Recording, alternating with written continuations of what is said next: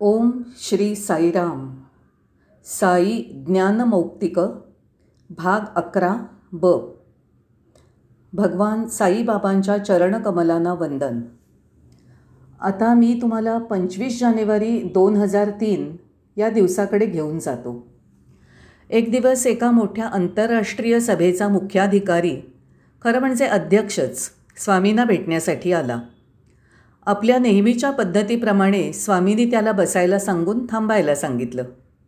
मी म्हटलं मला असं समजलं आहे की कोणी पदाधिकारी किंवा आंतरराष्ट्रीय अध्यक्ष इथे आले आहेत स्वामी म्हणाले त्याचं काय? प्रत्येकाने माझ्यासाठी थांबलं पाहिजे. ठीक आहे स्वामी. तर तुमची त्याची लगेचच भेट होण्याची आशा नाही? जराही शक्यता नाही? बाबा म्हणाले लोक माझ्याकडे निरनिराळ्या कारणांनी येतात. त्यांच्या व्यवसाय वृद्धीसाठी त्यांच्या कुटुंबातील प्रश्नांसाठी त्यांच्या इच्छापूर्तीसाठी. पण जे केवळ माझ्या भेटीसाठी इथे येतात ते आल्यावर त्यांना मी नक्कीच लगेच भेटेन. जर ते माझ्यासाठीच आले असतील तर मी त्यांना नक्कीच ताबडतोब मुलाखत देईन. पण लोक त्यासाठी येत नाहीत. ते त्यांच्या वैयक्तिक इच्छा किंवा वैयक्तिक सुखसोयींसाठी येतात असं भगवान म्हणाले. लोक दमबाजीला धमक्यांना प्रतिक्रिया देतात. ज्या क्षणी मी एक प्रतिक्रिया व्यक्त केली स्वामी मी वर्तमानपत्र जेव्हा वाचतो त्यावेळी मला खूप दुःख होतं. सगळीकडे प्रक्षोभ असतो. सामूहिक हत्या आणि हिंसा असते. मी फार अस्वस्थ होतो. स्वामी हे सगळं काय चाललं आहे तेव्हा स्वामी म्हणाले हिंसेच्या प्रकारांमध्येही फरक असतो. हत्या हिंसा ही तर सर्वत्र पसरलेली आहे. मग त्यांनी एक उदाहरण दिलं. साप आणि बेडूक यांना पहा. साप हा बेडकाला गिळण्यासाठी तयार असतो. सापाला खाण्यासाठी मोर त्याच्या पाठीमागे तयारच असतो. अशा तऱ्हेने सापाकडून गिळलं जाण्याच्या भीतीने बेडूक जगत असतो आणि मोराकडून खाल्लं जाण्याची भीती सापाला असते. अशाच तऱ्हेने सगळीकडे हिंसा वाढत जात असते. एकजण दुसऱ्याला संपवण्याच्या प्रयत्नात असतो. या ठिकाणी त्यांनी एक छानसा शेरा मारला. जो आपल्या सर्वांना खूपच कुतूहलजनक वाटेल. आज दुर्दैव असं आहे की लोक शिक्षेलाच घाबरतात. जर एखाद्यानी कुणा एकाला म्हटलं की मी तुला ठार मारणार आहे तर लोकांना त्याची भीती वाटते. त्याला घाबरतात. जे वाईट आहे त्या सर्वालाच ते घाबरतात. जर कोणी म्हणालं की मी तुझं घर जाळून टाकतो तर त्या धमकीला लोक घाबरतात. पण आजपर्यंत त्यांनी ज्या चांगल्या गोष्टी करायला हव्या होत्या त्या गोष्टी न केल्याची भीती त्यांना वाटत नाही. लोक केवळ धमक्यांनाच घाबरतात हे दुर्दैव आहे. पंचवीस जानेवारी दोन हजार तीनला ते असं म्हणाले. चोवीस जानेवारी दोन हजार तीन. व्यक्तिमत्व हे फार महत्त्वाचं आहे. आता आपण चोवीस जानेवारी दोन हजार तीनच्या घडलेल्या एका घटनेकडे आलो आहोत. स्वामीने निरनिराळ्या विषयावर बोलायला सुरुवात केली. ते म्हणाले व्यक्तिमत्व हे फार महत्त्वाचं आहे. व्यक्तिमत्व हे फारच महत्त्वाचं आहे. मी म्हणालो स्वामीजी व्यक्तिमत्व? माझ्याकडे तर खूप चांगलं व्यक्तिमत्व आहे. बोलीभाषेत व्यक्तिमत्व म्हणजे शारीरिक सुदृढता. मग ते म्हणाले हे ते व्यक्तिमत्व नाही. केवळ शारीरिक सुदृढता नव्हे. वागणूक चालीरीती शिष्टाचार वर्तन पद्धती आणि शिस्त हे सगळं एकत्रित येऊन बनतं ते व्यक्तिमत्व. हे चारित्र्य. व्यक्तिमत्व फार महत्त्वाचं आहे. या विषयाच्या अनुषंगाने ते म्हणाले मूल म्हणजे काय? ज्याचं वागणं बालिश आहे तो मुलगा. पुरुष म्हणजे कोण? जो शिष्टाचार पाळतो तो पुरुष. त्यांनी अशा प्रकारची व्याख्या स्पष्ट केली.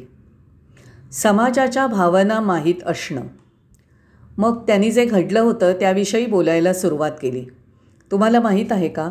की व्हरांड्यात बसलेला एक मुलगा नकळत मुलाखतीच्या खोलीत आला. त्याच वेळेला मी त्या खोलीतनं बाहेर येत होतो. त्याचं डोकं माझ्या डोक्यावर आपटलं. ताबडतोब तो मुलगा उठून आत गेला आणि रडायला लागला. स्वामी क्षमा करा. मला क्षमा करा. मी तुम्हाला पाहिलं नाही. बाबा म्हणाले हे बघ तुझं डोकं माझ्या डोक्यावर आपटलं म्हणून काहीच हरकत नाही किंवा माझं डोकं तुझ्या डोक्यावर आपटलं म्हणूनही काही बिघडत नाही. यात काहीच फरक नाही. आपण दोघं खांद्याला खांदा लावून चालू शकतो काही बिघडत नाही. पण बाहेर असलेल्या भक्तांचा विचार कर. त्यांना नक्की असंच वाटेल की या मुलाला काही रीतभात नाही त्याला काही शिस्त नाही.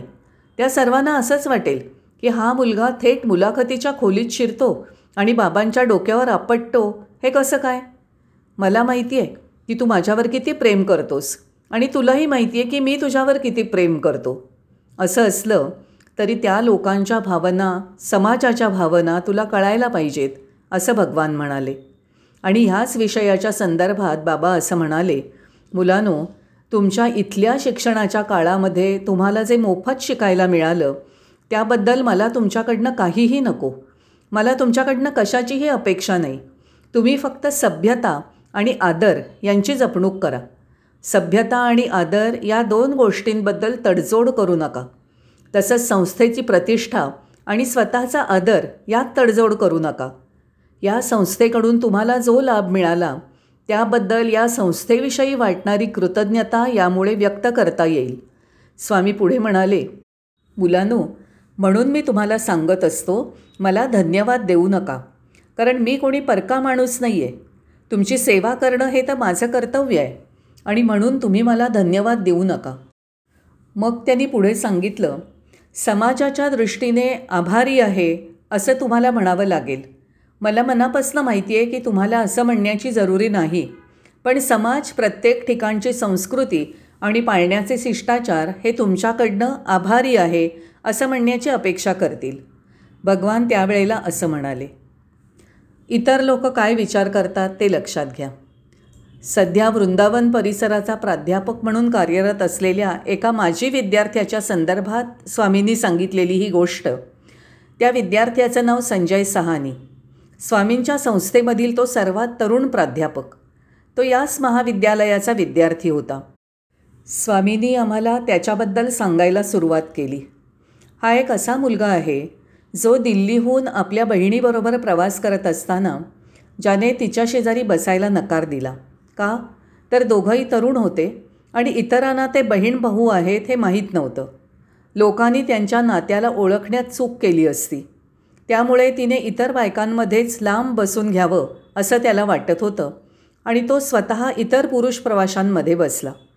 बंगलोरला पोचल्यानंतर त्याने तिची इतर महिला ज्या गाडीमधून प्रवास करत होत्या त्या गाडीमध्ये बसण्याची व्यवस्था केली आणि स्वतः ज्या गाडीमधून पुरुष मंडळी प्रवास करत होती त्या गाडीमधून प्रवास केला. जरी ते बहीण भाऊ होते तरी असा जो प्रवास केला तो का? कारण लोकांच्या भावनांचाही विचार जमेला धरायला हवा. याच संदर्भात बाबा म्हणाले तिथे एखाद्या लहान मुलीबरोबर एक वृद्ध माणूस खेळत असेल तर समाज त्यांच्याविषयी चुकीचा समज करून घेणार नाहीत. कारण ते विचार करतील की तो तिचा आजोबा असेल आणि ती मुलगी त्याची नात आहे. त्याच वेळेला जर एखादी तरुण आणि महिला जरी ते भाऊ बहीण असले तरी आसपासचे लोक हे सरळ मार्गाने समजून घेणार नाहीत कारण ते तरुण आहेत. म्हणून नेहमी तुम्ही तुमचं वर्तन इतर लोक तुमच्याविषयी काय विचार करतील याचा विचार करायला पाहिजे असं भगवान बाबांनी सांगितलं. शुद्ध आचरणामुळे आणि कडक शिस्तीमुळे आज संजय सहानी वृंदावन परिसराचा प्राध्यापक म्हणून काम करत आहे. त्याला हे मानाचं स्थान मिळालं त्याचं कारण म्हणजे शुद्ध चारित्र्य हेच. बाबा असं म्हणाले. स्वामी मुलांकडे पाहत पाहत म्हणाले की आता मला तुम्हाला हेही सांगायचं आहे की ह्या सूचना फक्त मुलांनाच देण्यासाठी नाहीत तर सर्व वयाच्या लहान मोठ्या साई भक्तांना दिलेले संदेश आहेत. ते केवळ आत्तापुरते नसून पुढील भविष्यासाठीही लागू आहेत. हे संदेश मनात कायम राहिले पाहिजेत. ही घटना म्हणजे सर्वांना शिकवण देण्यासाठीचं एक निमित्त ठरली आहे मला वाटतं तुम्हाला माझ्या या बोलण्याचा हेतू लक्षात आला असावा. भगवान म्हणाले तुम्हाला योग्य दिसतील असेच कपडे असावेत. ज्या संस्थेत तुम्ही लहानाचे मोठे झालात त्या संस्थेच्या नावाला साजेसे कपडे असावेत. तुमच्या पोशाखावरून आणि वर्तणुकीवरूनच लोकांनी तुम्हाला ओळखावं की हा मुलगा सत्यसाई उच्च शिक्षण संस्थेचा विद्यार्थी आहे. तुम्हाला स्वतःला ते सांगण्याची गरजच पडू नये. तुमचा पोशाख आणि वागणूक यावरूनच तुम्ही कोणत्या संस्थेचे आहात हे स्पष्ट झालं पाहिजे. आणि इथे स्वामींनी परत म्हटलं काही लोकांनी घातलेले कपडे पाहून जनावरांनाही भीती वाटते.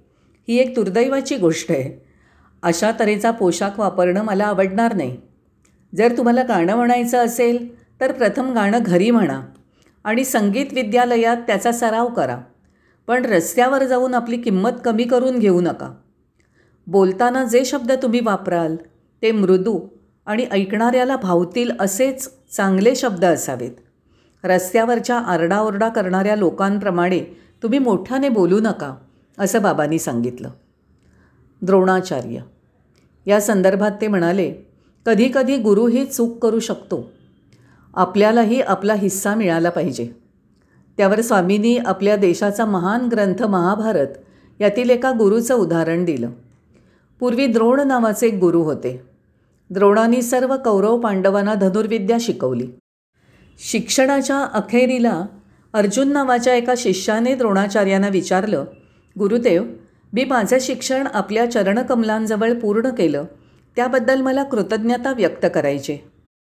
आपल्याविषयी वाटणारं प्रेम आणि कृतज्ञता म्हणून मला तुम्हाला काही अर्पण करायचं आहे आणि द्रोणाचार्यांनी उत्तर दिलं हे पहा अर्जुना फार वर्षापूर्वी द्रुपदराजांनी माझा अपमान केला आहे.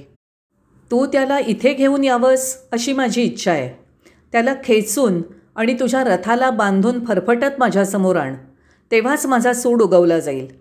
त्याप्रमाणे अर्जुन तिकडे गेला आणि द्रुपदराजाला घेऊन आला.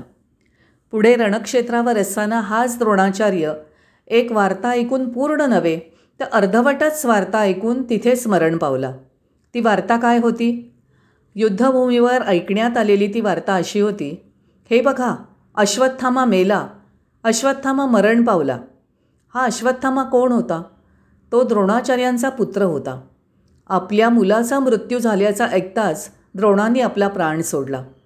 पण त्यांनी त्या वार्तेचा पुढील अर्धा भाग ऐकलाच नाही. अश्वत्थामा नावाचा एक हत्ती होता. त्या युद्धभूमीवर अनेक हत्ती होते आणि त्यातला अश्वत्थामा नावाचा हत्ती मरण पावला होता. पण द्रोणाने त्या वार्तेचा अर्धाच भाग ऐकला आणि त्यांना वाटलं की त्यांचा मुलगा अश्वत्थामाच मृत्यू पावला. खरं म्हणजे तो त्यांचा मुलगा नसून अश्वत्थामा नावाचा एक हत्ती मरण पावला होता. त्याच्या भावनांचं काय झालं? त्याच्या मानसिक समतोलतेचं काय झालं? एक गुरु असूनही त्याचं आचरण असं असावं का? तो सर्वस्वी सूड बुद्धीच्या ताब्यात गेला होता. ही एक गुरुनी केलेली चूक होती. स्वामीजी मला एक लहानशी शंका आहे. तुझी शंका काय आहे? जेव्हा गुरुला एखादी गोष्ट व्हायलाच हवी असेल जेव्हा त्याला त्याचा अपमान करणाऱ्या द्रुपद राजाला त्याच्यासमोर आणायला हवा होता त्यावेळेला तो शिष्य काय करू शकला असता?